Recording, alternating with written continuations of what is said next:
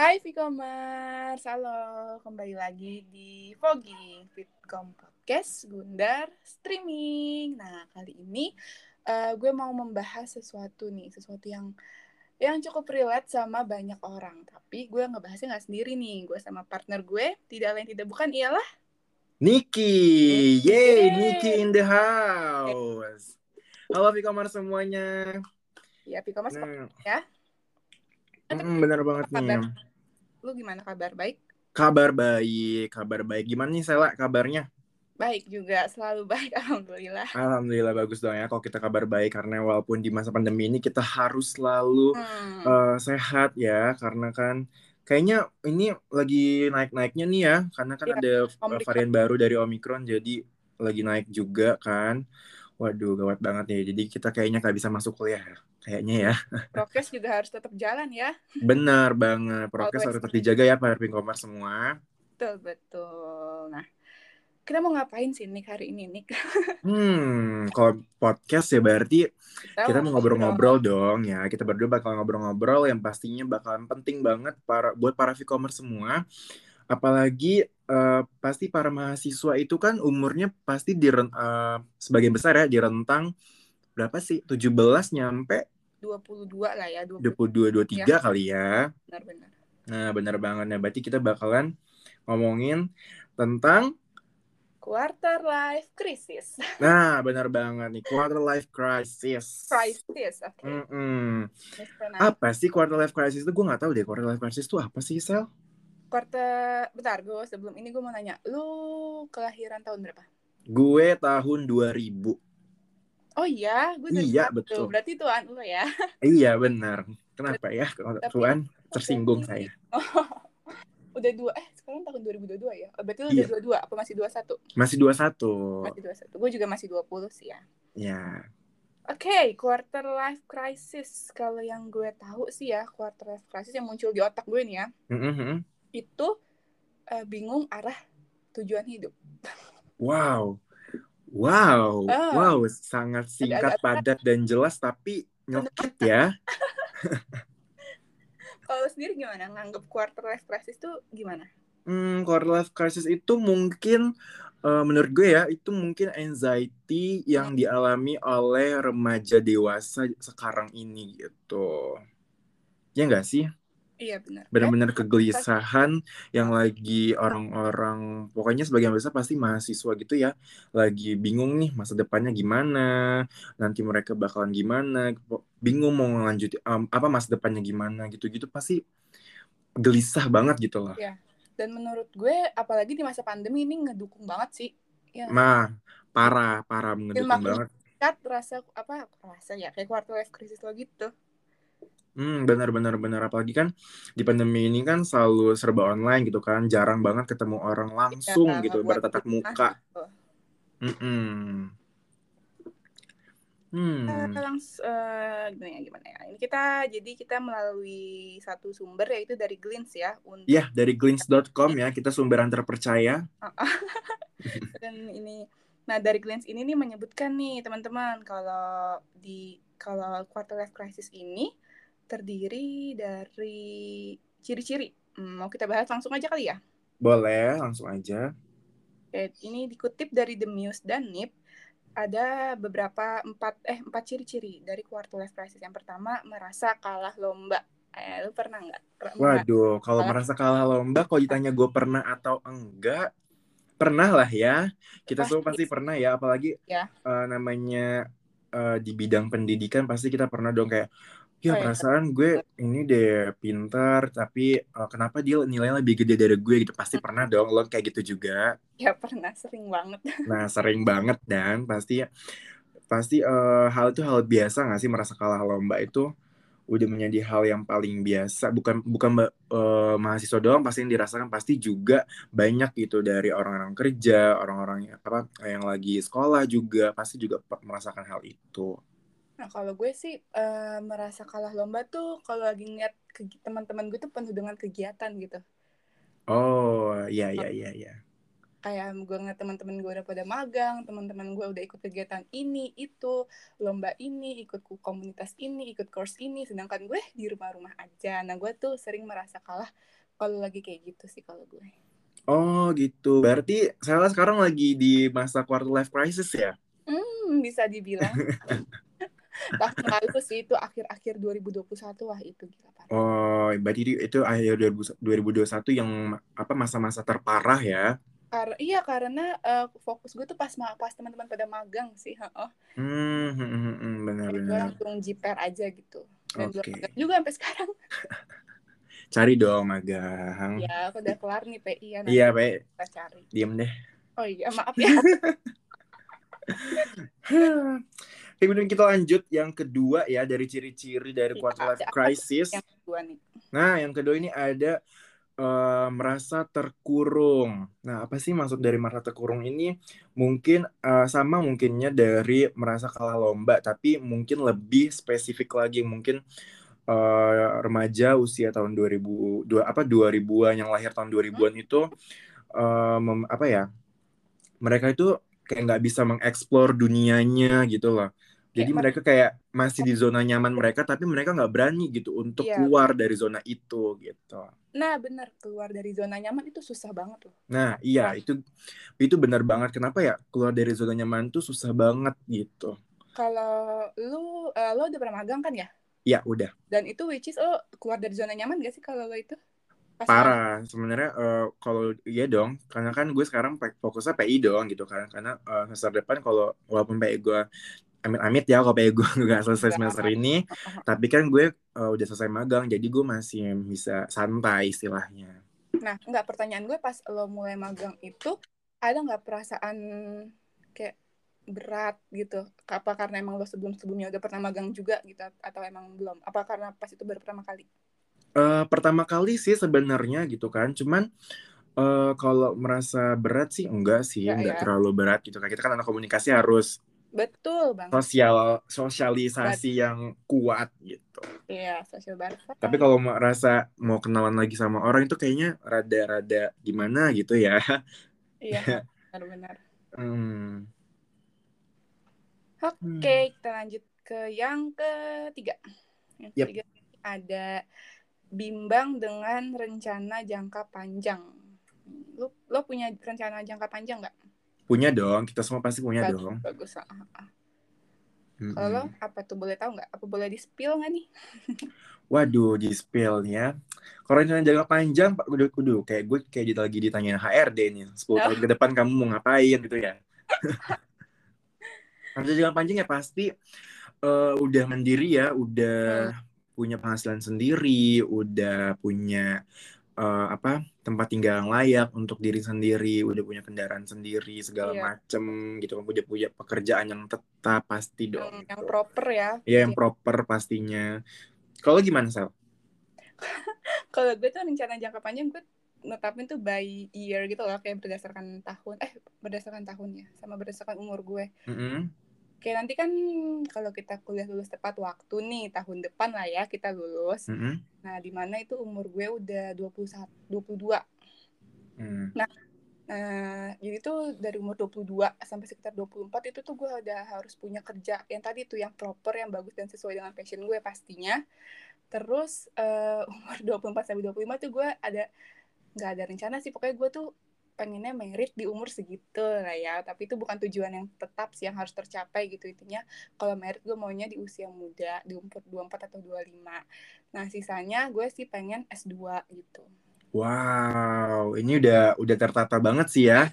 Uh, pengen apa aja rencananya tuh plannya udah udah ABCD ABCD semuanya tuh udah keren banget nih salah ininya uh, plannya Semoga tercapai ya. Amin, semoga tercapai ya. Kita doakan semuanya. Para Vicomar semua doain saya cepat tercapai semua ya. Aduh. Lanjut, lanjut. Ada... Oke, lanjut ya. Kita yang keempat itu ada kelebihan dan kekurangan tuh semakin nyata. Waduh nih ya. Jadi hmm. di quarter life crisis itu kita punya kelebihan dan kekurangan gitu. Di pasti yang apa yang punya uh, individu punya gitu Ya, Jadi dual, ya. kelebihan ya? dan kekurangan kita itu misalkan kita punya kekurangan apa gitu, misalkan kita insecure dengan uh, fisik kita gitu, pasti kita, itu uh, kalau kita punya uh, kita di lagi di masa quarter life crisis, kita pasti merasakan uh, insecure kita itu semakin besar gitu. Iya, kita nggak melihat kelebihan yang ada di diri kita. Gitu. Iya, benar banget. Kita lihat yang kekurangannya aja gitu. Mm -mm. Jadi kita semakin um, menyadari kekurangan kita dan kita um, apa ya istilahnya menjadi terpuruk akan hal itu. Hmm. Apalagi kalau misalkan kita ngeliat orang-orang, uh makin nambah tuh kita. Mm -mm, benar. Merasa What? kekurangan di diri kita gitu dan padahal itu tuh nggak boleh gitu. Benar banget, padahal nggak boleh ya. Padahal kita kalau kita tahu kita memiliki kekurangannya, kita harus menutupinya dengan prestasi, ya enggak ya, sih? Benar. Betul, betul, betul. Banget. Hmm, masih banyak ya sebenarnya bahasan kita tentang quarter life crisis. Banyak banget banget. Hmm, karena kan karena kan ini kita udah sebutin nih ciri-ciri quarter life crisis apa aja sih? Mungkin dari e-commerce semua eh, yang lagi merasa quarter life crisis. Wah kayaknya bener nih yang dikatain ya. uh, Niki sama Sela nih, gue lagi ini ini ini, ini gitu ya, karena relate, ya. kan relate tuh ya, jadi kan kita nggak uh -huh. nggak salah ngasih informasi gitu. Betul. Tapi gue juga pengen tahu deh ken uh, kenapa quarter life crisis itu uh, selalu uh, apa muncul di tahun uh, 18 tahun sampai uh, umur 25 atau umur 30 tahun gitu. Gue bingung banget kenapa di umur segitu kita selalu merasakan hal uh, quarter life crisis. Hmm, mungkin karena di umur segitu tuh Gimana ya? Gue juga bingung. Nah, kalau bingung nih ya, gue punya nih jawabannya. Dari oh, greens.com juga, ternyata penyebab dari quarter life crisis itu ada banyak loh. Oh iya ya, banyak. Mm -hmm. Ada... Nah, ya. yang pernah.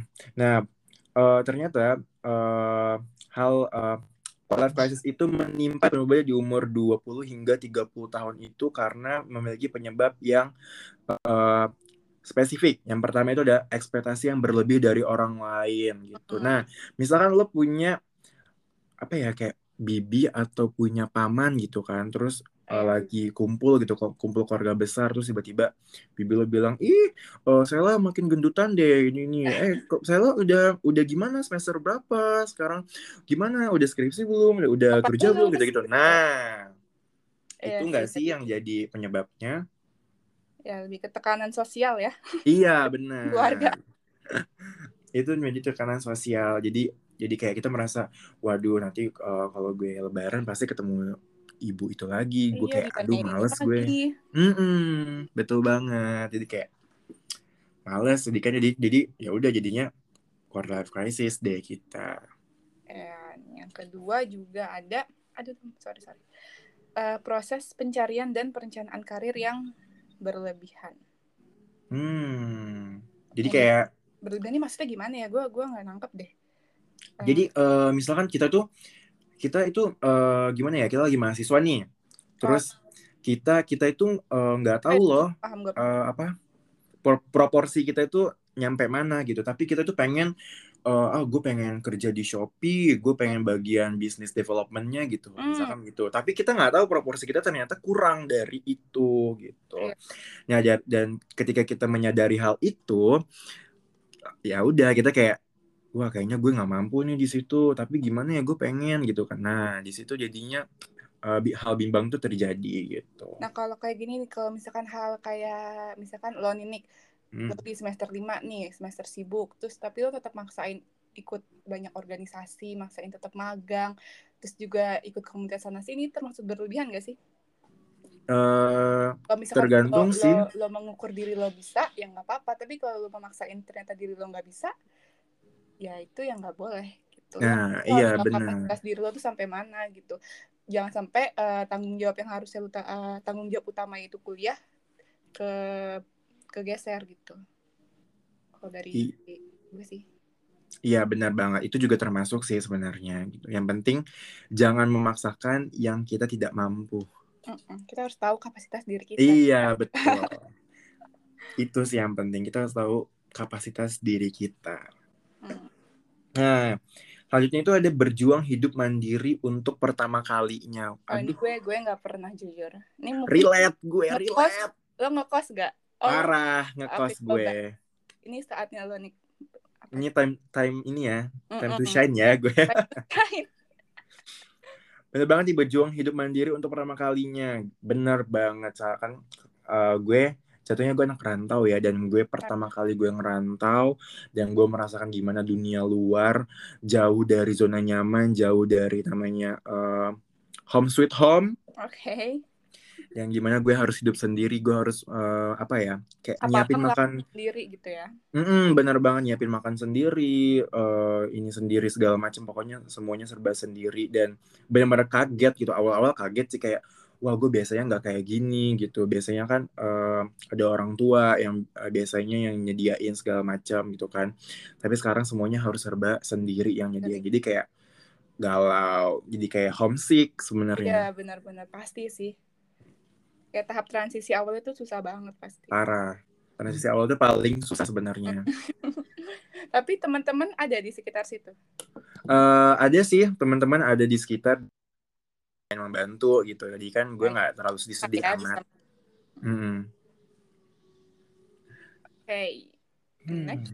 Ada merasakan hubungan serius dan komitmen untuk pertama kalinya Aduh. Gue, gue juga up deh kalau ini hubungan serius bukan bukan gue bukan gue bukan gue banget.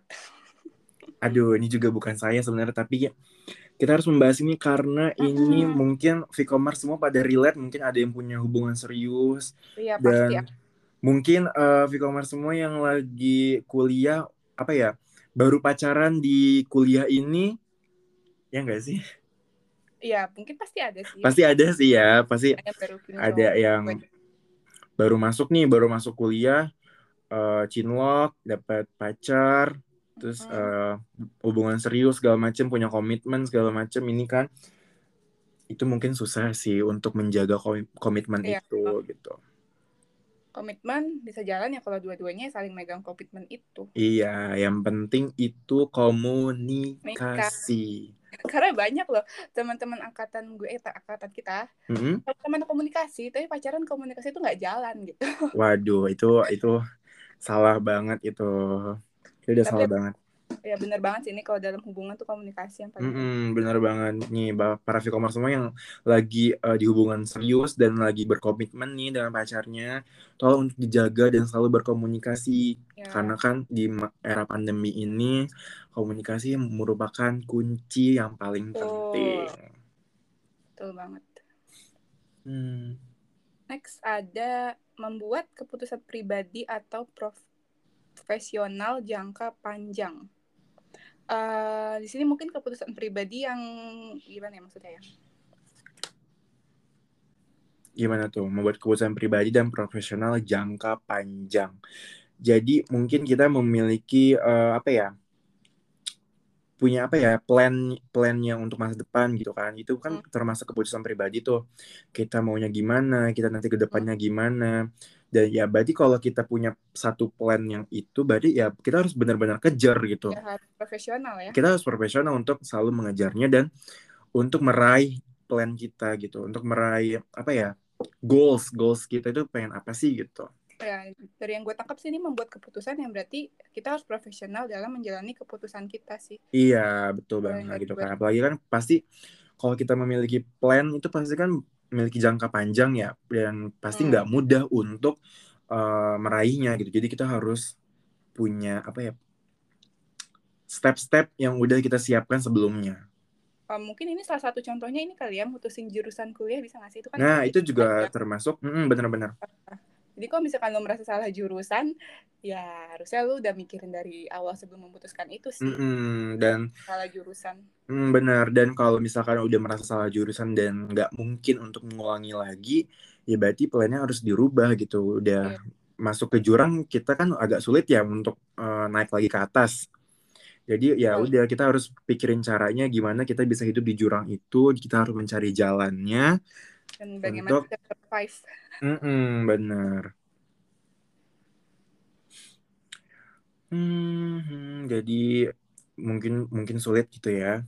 Iya. Untuk dan penuh uh, Mm, Oke, lanjut ke Nah, yang penyebab terakhir dari quarter life crisis itu yaitu takut akan perubahan besar dalam hidup. Nah, yeah. saya takut gak sih kalau misalkan lu lagi hidup nih, lagi lu sekarang ini lagi kayak ah gue hidup biasa-biasa aja gitu, lagi enak nih gue lagi bisa tiduran di kasur gitu. Tapi nanti lo kepikiran gak sih ke depannya gimana? Nanti gue bakalan hidup gue bakalan berubah gue bakalan bangun setiap pagi berangkat kerja yeah. gue bakalan punya anak gue bakalan nyusui anak gue gue bakalan uh, ngurus rumah tangga segala macem. Itu kayaknya bakalan berat banget gitu. Kepikiran gak kayak gitu? Kalau gue awalnya sempat kepikiran gitu kayak gue takut kayak gue tuh bisa nggak ya ngejalanin kayak gini gitu tapi uh, makin ke sini makin gue ngerasa kalau uh, nantinya gue akan dibawa kuat kok dengan kita nanti akan perubahan yang besar itu otomatis kita penuh dengan masalah dan kita akan semakin kuat gitu. Nah tapi ketakutan yang paling gue rasain itu kalau dalam hidup ini sih dalam karir kayak gue ngerasa hidup gue tuh berlomba dengan dengan umur orang tua gue gitu. Hmm, benar benar benar. Itu termasuk sih. Kalau ya kalau gue lebih takut ke yang itu daripada perubahan-perubahan itu. Kalau perubahan itu kayak gue ngerasa ya insya Allah bisa. Insya Allah. Insya Allah boleh. Baik kalau gimana nih kalau gue juga sama sih sebenarnya takut akan perubahan bes uh, perubahan besarnya itu ya itu gitu. Gue bakal sekarang gue lagi mahasiswa gue masih bisa bangun siang segala macam oh. dan masih cuman cuma apa ya kerjanya apa sih? Cuman kuliah gitu. Tuntutan tuntutan hidup gue kan cuman kuliah sekarang. Cuman kan nanti uh, ke depannya kan gue bakalan bakalan berubah gitu perubahan besar banget gitu. Gue bakalan kerja gue bakalan ngurus ini itu semuanya kayak gue apa ya bakal bener-bener merasakan kehidupan dewasa iya, gitu dan kayak, dan yang gue baru baru ngasih ketakutan gue tuh nanti pada saat kerja sih bener. Kayak gue bisa nggak ya nge ngejalanin kehidupan kehidupan kerja? Sedangkan gue saat ini ya di rumah di rumah aja gitu. Bener bener. Gue juga gue, gue juga kepikiran gue ini bisa nggak sih kerja? Gitu. Nanti kayak drama-drama kantor kan pasti ada aja tuh iya kan. benar kan kita dari kayak gitu kayak gitu. Mm -mm. kita kan nggak tahu nih kehidupan kantor gimana gitu kan. Jadi kayak takut aja gitu semoga bisa lah ya kita. Mm -mm, semoga bisa deh gitu kan. Tapi ya udah deh mau gimana lagi kita harus uh, menghadapi kehidupan ini walaupun adanya quarter life crisis. Kita harus bisa uh, apa ya melenyapkan hmm pokoknya kita harus jauh-jauh dari quarter life crisis karena ini benar-benar mengganggu pikiran kita ya. Mental. Nah, dari glints.com juga nih ya, ada tips juga nih cara untuk menghadapi quarter life crisis nih, Sel. Oke. Okay. Dirangkum dari Health and Psychology Today, ada beberapa cara untuk menghadapi krisis, eh maaf, untuk menghadapi quarter life crisis ini. Yang pertama, dan yang paling penting adalah berhenti membandingkan diri sendiri dengan orang lain. Nah, itu yang paling penting, V-commerce. Kalau kalian lagi merasakan, um, ah, uh, gue sekarang di quarter life crisis nih gara-gara temen gue bisa ini bisa itu sedangkan gue nggak bisa apa-apa gitu. Ya. pasti kita semua pernah gak sih kayak gitu? Pernah, pernah banget. Pernah banget gitu kan. Jadi stop untuk membandingkan diri sendiri dengan orang lain yang uh, notabene-nya emang dia lebih bisa dari kita gitu. Cuman kan emang setiap orang itu mempunyai kapasitasnya masing-masing gitu kan. Kalau uh, dia memiliki prestasi di bidang itu, ya berarti kita memiliki juga prestasi di bidang yang lain, ya enggak? Iya, dan selain itu, selain punya kapasitas, menurut gue uh, masing-masing orang punya punya masing-masing sih jadi kayak ya udah fokus ke diri lo sendiri aja nggak usah lihat ke orang. Hmm benar gitu kan. lo untuk sesuai dengan yang lo mau gitu maksud gue. Iya benar banget. Jadi kayak ya udah mending uh, apa ya jangan ngebandingin diri tapi menjadikan orang itu pacuan kita nah, untuk betul. kita lebih maju. Karena kalau kita terus-terusan membandingkan diri itu toksik ke diri sendiri juga sih nggak baik Iya, benar. Jadi kan di, uh, membuat diri kita menjadi kepikiran terus kan gitu. Iya, kalau misalkan tadi yang lo bilang tuh dijadiin motivasi itu malah bagus dong. Jadinya kan iya. lo grow up. Kalau misalkan lo ngebandingin nanti ya lo malah insecure gak sih kalau kayak gitu ngebandingin Iya. Iya, ya. Kayak aduh gue insecure nih gue nggak bisa ini uh, bi apa bisa berada kayak dia gitu kan. Waduh, jangan kayak gitu. Hmm. Gitu. Nice. Kedua ada apa nih, Nick? Nah, yang kedua itu ada kejar minatmu sendiri. Nah, maksud dari kejar minatmu sendiri itu jika uh, e-commerce nih, e-commerce semua punya uh, hobi gitu atau punya uh, apa ya, punya uh, kesukaan kesukaan apa terhadap sesuatu gitu. Nah, itu tuh di apa ya, difokusin gitu biar bisa menjadi uh, apa ya bisa mengisi waktu luang kita juga gitu kan dan juga uh, kita nggak kepikiran buat uh, segala apa hal-hal yang negatif mm -hmm. gitu. Nah kalau dari gue sih mumpung kita masih muda ya ini tuh kayak waktu mm -hmm. yang kesempatan satu-satunya lah kita untuk nyoba banyak hal gitu, eksplor banyak hal kayak gak usah takut gagal. Mm -hmm. Kalau misalkan nanti banyak gagal, terus kan kita jadi tahu gitu passion kita tuh di mana, kita tuh kurang itu di sini loh, kita tuh ternyata lebihnya di sini loh jadi ya itu jangan jangan takut gagal dan banyak nyoba hal baru. Hmm benar jadi kalau pokoknya intinya tuh kalau kalian punya minat kalian punya hobi gitu kejar terus. Uh -uh. karena itu dapat membantu kalian di masa depan gitu. Uh benar banget dan eh sorry. Dan yang ketiga buat rencana dan lakukan. Nah setelah e-commerce tahu nih apa yang kalian pinginin. Nah, kalian harus menetapkan tujuan dan menyusun rencana. Nah, kalau dari gue, kalau misalkan rencana masa depan dan kalian belum tahu itu yang gak, usah dibuat dulu. Um, kalau dari gue sih mending buat rencana jangka pendek gitu dalam kisaran waktu tiga bulan atau enam bulan gitu kayak kalian list nih kalian mau apa apa apa apa gitu nah tapi harus dilakuin kalau dari gue sih kayak gitu misalkan mau harus produktif, harus nilai UAS harus A, kayak gitu-gitu sih kalau dari gue rencana jangka pendek dulu aja, tapi harus dikerjakan. Boleh banget, itu bener banget sih. Itu uh, salah satu hal yang mempermudah kita sih untuk uh, dapat meraih goals kita gitu buat rencananya dengan jangka pendek gitu kan. Itu sebenarnya gak, itu sebenarnya uh, mudah sih ya, karena yeah. gampang juga gitu pokoknya yang penting itu kita harus ngelakuin apa yang udah kita rencanakan. Iya, jangan direncanain, nggak dilakuin. Ya, jangan dong, itu bakalan nggak, goals kita nggak bakalan keraih dong kalau gitu, ya. gitu. Yang penting kita punya minat dulu, lalu kita bikin rencana, dan lakukan. Hmm. Nah, ada nih yang keempat, itu pilih lingkungan yang mendukung. Nah, ini ya. juga penting banget loh, Ini berpengaruh banget, banget. Ini pal, ini sangat berpengaruh banget. Kalau uh, kalian ingin hidup aman, tentram, damai, ya, pilih lingkungan yang mendukung karena lingkungan itu sangat-sangat memengaruhi hidup kalian. Benar nggak, Sel? Uh, ke depannya ya. Iya, benar. Ke depannya itu bahkan bakal ngaruhin banget lingkungan itu apa ya benar-benar membuat arah apa ya yang arah ngarahin jalan kita gitu loh. Iya iya iya ngerti-ngerti. Karena lingkungan lingkungan itu kan pasti ada yang negatif ada yang positif gitu kan. Ya. Kalau uh, kita ya kita kan sebagai manusia yang berakal gitu ya pasti kita pilih yang positif dong gitu. Mm -mm. Pasti ya kita tahu jalannya ke mana gitu. Tapi kalau nah, mulai uh, lo punya lingkungan pertemanan yang menurut lo uh, positif? Hmm, gimana ya? balance ya sebenarnya ada yang positif ada yang negatif gitu. Cuman kan ada ada beberapa lah ya teman. Ada be uh, ada ada beberapa tapi kan hmm. lebih banyak positif sih sebenarnya bukan balance ya. Berarti lebih banyak ke positifnya sih lingkungan gue. Tapi ada yang negatif cuman kalau negatif nggak terlalu into. Okay. tapi uh, cuman temenan aja gitu. I know. I get it. Get it kan? Benar lalu yang hmm. terakhir nih wah kita udah mencapai di poin terakhir. Tips terakhir yaitu berhenti membuat alasan. Nah. Jadi kita tadi udah stop bandingin diri, kita cari minat kita ke mana, kita buat rencana, kita lakuin, dan yang terakhir, berhenti membuat alasan. Hmm, tadi kayak yang nomor tiga ya, uh, buat rencana dan lakukan.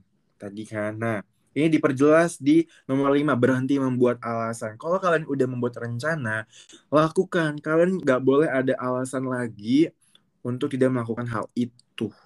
Iya, dan nggak boleh mager juga ya. Parah, nggak boleh mager. mager. Malas itu men, malas itu penghancur semuanya nggak sih? Iya banget banget. Oh, malas itu penghancur semuanya. Nah, contoh dari berhenti membuat alasan itu, misalkan kalian itu, ah kayaknya gue nggak terlalu pinter di matkul ini gitu. Stop, jangan bilang seperti itu. Ah, kalau ah, kalau lo merasa nggak pinter, ya satu-satunya jalan ya belajar. Satu-satunya jalannya belajar. Kita harus belajar sampai kita pintar gitu. Kalau orang hmm. lain bisa, kenapa kita enggak? Terus yang kedua juga ada nih kayak waktunya kurang tepat Padahal waktu itu waktu yang tepat itu adalah diciptakan bukan ditunggu. Nah benar banget waktu nggak sebenarnya nggak ada nggak sih waktu yang kurang tepat gitu.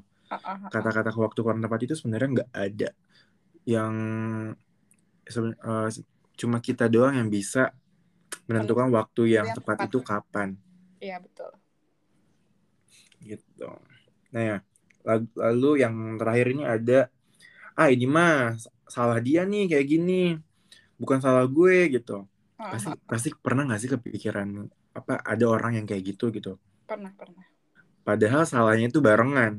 Oh iya nah coba coba kayak kalau kalian merasa seperti itu uh, coba untuk mengintrospeksi diri iya. kalian sebelum mengatakan hal itu gitu. Kalian tuh sebenarnya gue ini salah juga gitu loh. Ya bukan iya. dia doang gitu lain gitu ya. Mm -mm, mungkin atau mungkin uh, plan kalian itu nggak nggak nggak tercapai gara-gara kesalahan orang lain misalkan. Stop ya, jangan kayak gitu gitu. Ya. Itu plan kalian kenapa kalian yang nyalain orang lain? Benar. Ya kan? Uh -uh. Nah, itu berarti kita harus introspeksi dulu. Introspeksi diri kita kenapa kita kok kita malah nyalain orang lain gitu. Ya, dan dari intro, intro, introspeksi diri itu jangan sampai terulang lagi di selanjutnya. Iya, benar banget. Jadi uh, akhirnya di selanjutnya kita juga bisa tahu apa di kesalahan kita dan kita bisa uh, melakukan plan kita dengan lancar. Hmm, yap. Udah banyak ya yang kita bahas uh, tentang iya, quarter life crisis. Ciri-ciri udah lengkap banget deh pokoknya. Hmm, penyebab tips dan cara untuk menghadapi quarter life crisis itu juga sebenarnya mudah ya untuk para e-commerce pasti bisa lah yang lagi di masa-masa quarter life crisis nih ya. Coba untuk keluar dulu deh dari zona nyamannya coba untuk melakukan hal yang baru coba untuk bersosialisasi dengan orang lain dengan orang baru gitu. Dan harus ada kemauan dari diri sendiri untuk berubah sih. Iya benar banget. Dan tahu di yang maunya di zona aja ya percuma Iya benar dan yang paling penting adalah tahu kapasitas diri kita. Ya poin penting. Itu poin penting. Yang penting ya kita semua emang lagi di masa quarter life crisis tapi kalau semuanya kita jalani dengan baik dan benar pasti quarter life crisis ini kita di kepikiran kita pasti bakal hilang. Iya. Jalani dengan baik, benar, doa dan usaha. Iya, benar banget. Tepuk tangan semuanya untuk Sela. Oke, okay, jadi selesai sudah ya kita bahas tentang quarter life crisis. Semoga para e-commerce yang mendengarkan uh, suka ya dengan bahasan kita kali ini. Mm -hmm. jadi webinar. Iya, udah kayak webinar ya. Kita jadi uh, ininya pengisi acaranya. Semoga e-commerce suka ya dengan uh, bahasan kita kali ini tentang quarter life crisis. Kita hmm. ngebahas tentang quarter life crisis pen, uh, lengkap banget di podcast ini. Semoga membantu. Ya Dan ya jangan lupa saksikan podcast-podcast gue sama Niki selanjutnya. Yap, Atau benar ada mau request nih mau bahas apa gitu. Boleh, Boleh banget. DM IG kita di @mysela dan @irhapnikif. mau yang request podcast juga boleh nanti akan langsung kita bahas iya dan jangan lupa untuk dengerin podcast podcast sebelumnya dan selanjutnya gitu di iya. Vicom Podcast Gundar Streaming Oke, kalau gitu undur diri aja ya kita ya karena hmm. udah lumayan lama kita di uh, uh, di podcast ini. Semoga Vicomers semua dalam keadaan sehat dan selalu jaga prokesnya karena uh, virus makin naik. Iya. Dan sudah sampai jumpa Sela. Thank you banget. Thank you Niki. Thank you. Thank you banget Sela udah ngisi ya, ya. bareng uh, gue dan uh, goodbye Vicomar. Semoga ya. have a nice day semuanya. Kita keluar termasuk quarter life crisis ini lah. Oke. baik, baik. Oke. Oke, thank you Sela. Thank you semuanya.